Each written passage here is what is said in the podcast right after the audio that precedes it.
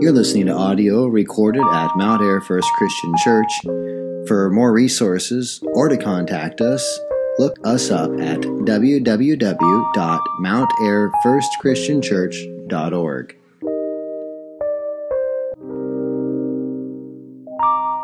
Colossians chapter 2, verses 6 through 15. Therefore, as you received Christ Jesus the Lord, so walk in him, rooted and built up in him, and established in the faith, just as you were taught, abounding in thanksgiving. See to it that no one takes you captive by philosophy and empty deceit, according to human tradition, according to the elemental spirits of the world, and not according to Christ. For in him the whole fullness of deity dwells bodily, and you have been filled in him, who is the head of all rule and authority. In him also you were circumcised with a circumcision made without hands, by putting off the body of the flesh by the circumcision of Christ, having been buried with him in baptism, in which you were also raised with him through faith in the powerful working of God, who raised him from the dead. And you, who were dead in your trespasses and the uncircumcision of your flesh, God made alive together with him, having forgiven us all our trespasses by canceling the record of debt that stood against us with its legal demands. This he set aside, nailing it to the cross. He disarmed the rulers and authorities and put them to open shame by triumphing over them in him. Grass withers and the flower fades, word of our God stands forever. This morning we're going to look at specifically verses 13 through 15 there in our reading. Paul has this incredible interlude, this incredible moment where between this, he's got three warnings in this passage, and he's just spoken the first warning to make sure that no one takes you captive through hollow or empty philosophies by based on human tradition. And then he's going to go into these next two uh, two warnings to let no one pass judgment on you in regard to legalism, what you eat or what you drink or what you should wear, or festival or new moon or Sabbath. And then the third warning is to let no one disqualify you, insisting upon asceticism or uh, worship of angels, some sort of syncretism, mystical syncretism, bringing multiple religions into one. And so, those in between, though, the first warning and these, these warnings two and three is this little just beautiful gospel summary. And it's, it's, it's so powerful to just to tuck into your mind. Remember Colossians chapter 2, verses 13 through 15. This will benefit you if someone were to ask you, what is the cross about? What did Jesus really do? What is the gospel? If you're trying to explain to someone what, what the relationship between your sinfulness and a holy God and how does all that get worked out, Colossians chapter 2, verses 13 through 15 are just beautiful. And, and so there it's, therefore, it's a good reason or good point, beneficial for us to sit down and just think on these three verses this morning. This little section speaks on the finished work of Jesus. This is his finished work. He is the supreme Christ. The main point for this morning Jesus is the supreme Christ who has triumphed and finished his work. He has shown up and he has triumphed.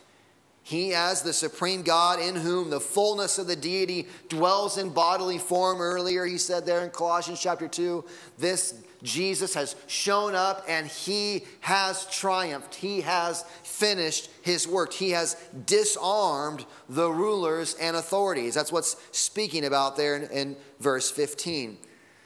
You know, there, there are some projects that it's, it's fun to just be engaged with as they go along. Like, uh, um, well, we build Legos at home, and part of the fun of building a Lego, you know, is it, it's enjoyable for a while to put it together, unless you buy the giant Lego that takes like two days to set up.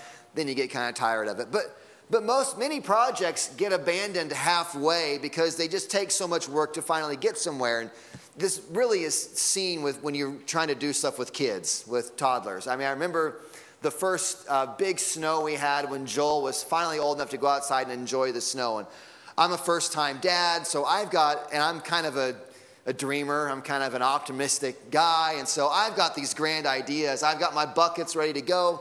It's good, wet, heavy snow. We're going to build the biggest, coolest fort you can ever imagine, and we're going to, you know, have this incredible time out in the snow. It's my day off. Everything is going to be wonderful. So we get out there, we get all bundled up. We start. I show them, you know, you put snow into the bucket. Here's how you pack it up, and then you tip it over, and we're working along and packing snow, and he brings over a handful, and pretty soon we've got a few buckets, and then I look over, and he's off doing something else and we've got like four buckets of snow piled up.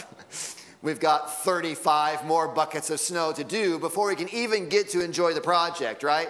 And pretty soon he's cold, wants to go inside, and it's like the project never really gets enjoyed because the, the, the finished project was taking so much work, we never really got to it to actually enjoy it.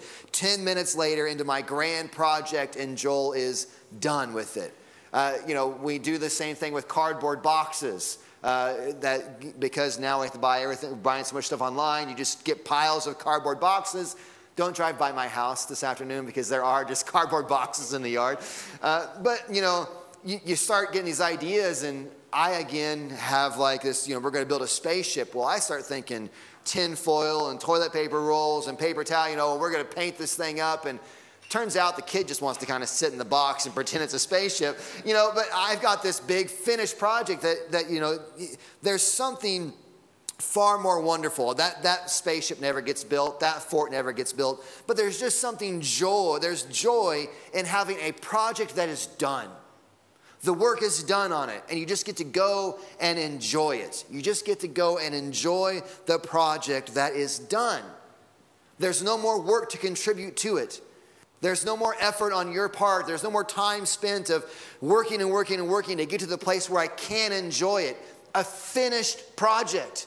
It's completed. There's great joy in just showing up to the work that's already done, like getting invited over to a dinner party. Last night, I went over to a party. The work was done. I show up, the desserts are already there for me to get into. And, you know, the work is done. There's, there's, there's great joy in a finished project. Well, what verse 15 is telling us about the work of Christ is it is a finished project. It's a finished project. He disarmed the rulers and the authorities. He put them to open shame by triumphing over them. Christ triumphed over them and his death upon the cross and his resurrection from the dead, verifying the, the, the validity of his death on the cross, he has triumphed. This cross, this death, this life, death, resurrection of Jesus is the mechanism by which sinners are made alive. Christ has triumphed. What we see there at the cross is the triumph of the supreme Christ. The cross, the crucifixion, Christ's resurrection, it is not some mere side issue in the Christian religion. You know, we believe in the cross, we believe in the resurrection, and we believe all these other things, you know, about being a good person and, and all these other sort of external uh, ways of living. Well, they all flow from the grand reality, the central principle of our faith. We serve a crucified Savior, a crucified God who came to earth died on the cross. We hear the completion of this work if you read John's account of the crucifixion in John chapter 19, verse 30. Jesus is on the cross, and what does he cry out? It is finished. To tell us Tetelestai. It's a legal, they used to write it upon a bill of sale whenever, or you had a debt, they would write tetelestai. If it, if it was paid in full, they would write that across the bottom. And Christ on the cross cries out, paid in full, it is finished. The work has been done. There's great joy. This is why the gospel is supposed to be a message of joy because we aren't showing up to the gospel with our list of all the things. Here's the things you need to do to enjoy the, the, the to enjoy God. We come to the gospel and we hear the work has been done. Christ has finished his work. Enter into his joy. So there's, there's six important things to consider in this passage. And you can just see them here in the text with me. I, I put a list of them up, I think, for you, but you can see them. Starting in verse 13, six important things to consider. We were dead. That's kind of tiny, isn't it? It's kind of small writing, but it's up there. We were dead in sins and trespasses and the uncircumcision of your flesh. God made us alive together with him, having forgiven us all our trespasses by canceling the record of debt that stood against us with its legal demands, by nailing it to the cross, thereby disarming anyone who would, to, who would seek to destroy us. We were dead. God made us alive by forgiving us our trespasses, by canceling the record of debt that stood against us, by nailing it to the cross, thereby disarming those who would destroy us. One and four, we were dead, and there's a record of debt. In order to have a record of debt canceled against you, you have to first admit there is a record of debt. There's, there is a record of debt that does exist. This is possibly the biggest hurdle that we face in our world today. This reality can only be seen if you are willing to, to see that you are not the Lord over all of creation and that there is a creator that you are responsible to, that has given you everything. The, the, the oxygen that you are breathing right now in this room or at home if you're watching online, the oxygen that you are breathing, you did not create. You do not bring in for yourself. You owe every bit of your existence to this Creator. He has made it all. Every molecule of it is under His reign. And so we are responsible to Him. But our world is far more comf- uh, comfortable and fond of the confession that, of this truth that we, our lives are our own. We have the final say. We are the only ones who can make ourselves happy. We must do what makes us feel alive. We've got to be true to ourselves. We've got to listen to our hearts. We've got to be who we want to be. We've got to go out and make ourselves happy.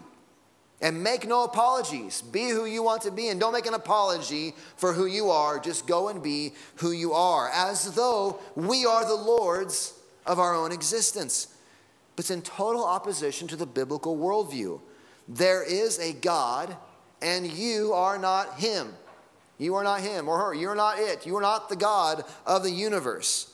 As Hebrews 11 6 says, anyone who comes to Him must believe that He exists. There is a God, and therefore we are all, in, we are all responsible to Him. The most basic of all sins is this denial that God is. And further, that the God who is, is like he says he is. We, we, we refuse that God even is, but secondly, we refuse that the God who is there is the way that he is. Jude, in the fourth verse, um, we read it yesterday morning in, in Bible study, but Jude, the fourth verse, exposes these false teachers for their basic message, which is this Jude 4 says, Certain people have crept in unnoticed, who long ago were designated for this condemnation, ungodly people who pervert the grace of God into sensuality, making life all about just sensuality in this world, and deny our only master and Lord, Jesus Christ. His summary of their false teaching that was leading people astray was this denial of our master, the only master and Lord, Jesus Christ. Not only is God there, but as the God who is there, he rules over it all. Every ounce of our existence we owe to him. And one of the chief ways that we rebel against him is by denying his existence. And if not his existence, you'll have many people who will confess a God awareness. Maybe we don't, maybe we don't deny his existence, but we deny his rule. God's there, but you know, he's not really involved, doesn't really have the say. We either deny the God who is there or we deny him as the God who rules. Turn with me to Romans chapter 1 if you got your Bible out. This is just um, Paul gives this very clear diagnosis of, of this rejection, this rejection of God for who he is. Long section here, but it just he just lays it out so wonderfully. This is this is the state we are. We were dead, and we have a debt, that we have a, trans, a transgression, a debt that is against us. Verse 18 For the wrath of God is revealed from heaven against all ungodliness and unrighteousness of men who by their unrighteousness suppress the truth. What's the truth they're suppressing? What can be known about God is plain to them because God has shown it to them.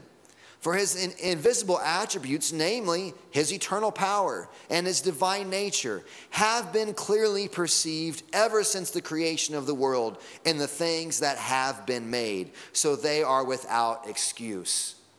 The, the reality of time, we've come from somewhere, are going somewhere, belies, I mean, it tells the truth that there is a beginning. If there's a beginning, there is a beginner. so, but, but, but, ever since the creation of the world, people have been denying what's clearly perceived. If there's a beginning, there is a beginner. 21 For although they knew God, they did not honor him as God or give thanks to him, but they became futile in their thinking, and their foolish hearts were darkened. Claiming to be wise, they became fools and exchanged the glory of the immortal God for images, resembling mortal man and birds and animals and creeping things. Therefore, God gave them up in their lust of their hearts to impurity, to the dishonoring of their bodies among themselves. Because, why? Because they exchanged the truth about God for a lie and worshiped and served the creature rather than the creator who is blessed forever. Amen. How does this work itself out? For this reason, God gave them up to dishonorable passions. For the women exchanged natural relations for those that are contrary to nature. And the men likewise gave up natural relations with women and were consumed with passion for one another. Men committing shameless acts with men and receiving in themselves a due penalty for their error. And since they did not see fit, where does that all come from? Where does all that this, this sinfulness, all this rejection, where does that all flow from?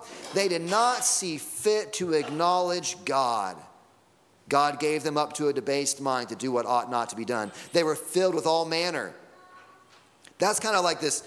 Paul is giving this big pinnacle. Here's the, here's the flagship way you can see this worshiping creature over the creator. They don't acknowledge God, so God gives them over. How does that then roll out? They're filled out with all manner of unrighteousness, evil, covetousness, malice, full of envy, murder, strife, deceit, maliciousness. They're gossips, slanderers, haters of God, insolent, haughty, boastful, inventors of evil, disobedient to parents, foolish, faithless, heartless, ruthless. Though they know God's righteous decree that those who practice such things deserve to die, they not only do them, but give approval to those who practice them. What we see in this text is this suppression of the truth of God as the supreme one and the fallout from that rejection. We, there, is this, there is this innate knowing God is. We have a responsibility to Him, and we do not keep our word. We do not keep our word. There's a universal rejection of this God. That's what Romans chapter 2 and verse chapter 3 go on. I will not read all of that this morning. Well, we won't read all of chapter 2 and chapter 3. Go home and read it. It's this universal rejection, and that that is comes from all of us rejecting God at one level or another, rejecting the God who is and the God who is Lord. So, because of that, we all dead have a record of transgression not seeing God for who He is and worshiping him, worshiping Him as He deserves to be worshiped. So there's this debt of sin standing against us. But the reason why we like this Colossians passage, it doesn't end there, right? We are dead, but God, verse, going on in verse 13, God made alive together with Him, speaking of Christ. God made alive together with Christ having forgiven us all our trespasses. How in the world does that happen? This holy, righteous God who has every right, who has every right to, to wipe his rebellious creatures off the face of the earth and to be just for doing it. If God were to send every sinner to hell, there would be no injustice on God's part whatsoever. That's just. That is, rebellious sinners getting what they deserve. But what does he do? He takes these people, he makes them alive together with him, forgives all our trespasses. How? By canceling the record of debt that stood against us with its legal demands. How does that actually work out? Paul gives this answer. He says, The record of debt that stood against us and condemned us has been nailed to the tree. Well, how do we want to think of this? Well, if you go where John 19, we were there, you don't need to turn there. I'm sure you know the story um, at the end of the Gospel of John and, and Jesus' crucifixion, but there's a specific uh, mention eh, eh, or line in the narrative there of in, in John chapter 19 from Pilate's um, description of Jesus' death. Um, it was common in this Roman practice that when they would crucify an individual, they would write their offenses and then nail it above them. Uh, they'd murderer.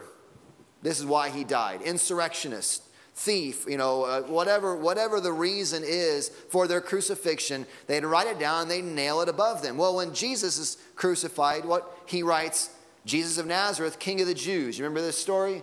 And they nail it up there, and the Jews protest and they say, Don't write King of the Jews, write he said he was the king of the Jews. Because they get it. They, they want his transgression to be nailed, what he died for to be nailed to the cross. They want him to die for blasphemy. He said that he was the king of the Jews. So Pilate, though, he refuses to change it. He says, What I've written, I have written. It's a little Mandalorian. I have spoken. That's, that's what he's like. That's I, what I have written, I have written. And, and that, I'm not changing it. And so that, that's, that's this transgression hung, nailed to the cross. Nailed to the cross. So here's the imagery Jesus, as the King of the Jews, the promised coming Son of David, the Messiah, Emmanuel, God with us, is hung on the cross and the accusation that is nailed there, the accusation that he dies underneath, according to Paul here in Colossians, the accusation that he dies underneath that's nailed there is the list of every debt that stood against the children of God. If you are God's through faith in Jesus Christ, what happened is every transgression, every record of debt, every sin you committed has been nailed there on the cross. And Jesus died as the transgressor of those sins in your place. It is the heart of substitutionary atonement. The, de- the record of debt that stood against you, nailed to the cross where Jesus died nailed to the cross where Jesus died. The supreme Christ triumphed over sin and death and every single force that would ever come against his people. How? Because the accusations that should become labeled towards you as you stand before the judge of all the universe, when you meet him in that final day, all the accusations that should come against you, you have an accuser standing there, you could imagine, saying, I got a list of five million things of transgressions and the ways this individual did not honor you, did not love you, did not love their neighbor as they should. Christ steps in and says, Yes, you're right, that accusation is true, but it was nailed to my cross, and I suffered. I took that punishment upon myself. They are set free. They are forgiven. They are one of my own. He cries, It is finished, tetelestai, paid in full. So, where does that leave you this morning? Are you alive in this truth? The work is finished. Are, do you know yourself free from the record of debt that stands against you? Is this Colossians drumbeat? Is it your heartbeat that Christ, my transgressions, nailed to the cross so that I would be dying with him and raised to newness of life in him? Or do you know yourself to be free from the record of debt that stands against you? If not, trust Jesus today. If not, trust in Jesus right now. Because here's the beautiful thing there is nothing standing in your way from this full forgiveness. The work has been done. Christ has completed, He has finished His work. There's no special card you got to fill out there's no some special um, initiation, right? We've got to send you through to be saved, to be forgiven. The work has been done. The call from the gospel is to repent and believe, look to Christ, and be saved. There is nothing more to do. The work is finished. Just come to Christ. Confess your sin and your rebellion and trust in his substitutionary death. Be made alive by the power of God. And walk out into the future living in newness of life with Christ as him recognized as the Lord over all, including yourself. If you've if, if you're listening online or you're here this morning and this is the first, you've been sleeping through years of sermons, this is the first time you've heard the gospel, trust Christ. Now is the time. There is nothing standing in your way to look to Christ and be saved. But if you do know yourself to be made alive in Jesus, remember that the power that saves you is the power that carries you all the way home. The work is finished. Jesus has defeated every possible enemy that would come against you to steal you from his hands. They have no authority over you. Sin and temptation comes your way. You've died to those things. You are made alive with Christ. The realization that Christ has completed the work of forgiveness and your reconciliation at the cross, and that you are brought fully to life in Him. That isn't only good news for those who've never believed, that's good for us who've believed for years. That's still good news that the work that saves you, forgives you of your sin, isn't just to get in the door, it's what you walk with every step along the way. Christ Jesus paid it all. All to Him I owe. Not just when I come in the door to faith, but all along the way. He is my full Savior. It is good news all along the way. There is a fight of the faith. Life is hard, and discouragement is real times are scary. There's no way to just pretend like things aren't hard. Searching for, for happiness, searching for fulfillment, searching for a sense of meaning and purpose, those are real searches that we all feel at different varying levels of, of a search for completion. That completion is what Christ has won. We aren't meant to be out searching, searching, searching trying to, if I, if just this, if just that, if I can only get to this place, if only these circumstances would line up, if only everyone in my life around me would get their stuff together, then, no. Christ is all. His work is finished. And when we're searching, all we need do is look back to Christ. In having Him, we have God. We have reconciliation with our Creator. We have, we have been given uh, possession of this uh, inheritance so high and so lofty that it can never be stolen away. Have you failed to recognize Christ as Lord this week? Are you living with a full awareness of the godness of God? The answer to that is no. None of us are. None of us are. There are residual battles in all of our hearts to kill our own sin and to live in the fullness that is found in Christ. Have you failed to rest in the fullness of Christ and search for fulfillment in other places? Those are all accusations coming against you. Even, even the, the saved Christian working out their sanctification, simul justus et peccator, sorry, Latin, we're the same time just and sinner the reality of our future going on and still not fully arrived. The good news is, even those sins you've committed this week, when you failed to treasure Christ, every one of those sins, even, nailed to the cross. The work is finished. Therefore, every single one of us in this room this morning can walk out of here made new by the death and resurrection of Jesus Christ. He has canceled every debt his people owed. He has disarmed every power that would come against them. He has made alive those who are His. Let's look to Christ and His incredible work and rejoice. Let's pray. Father, give us eyes to see this. My words, trying to even pull out the meaning of this text, are so flat and empty compared to the glory that they're trying to describe. I don't lift up to you anything of myself.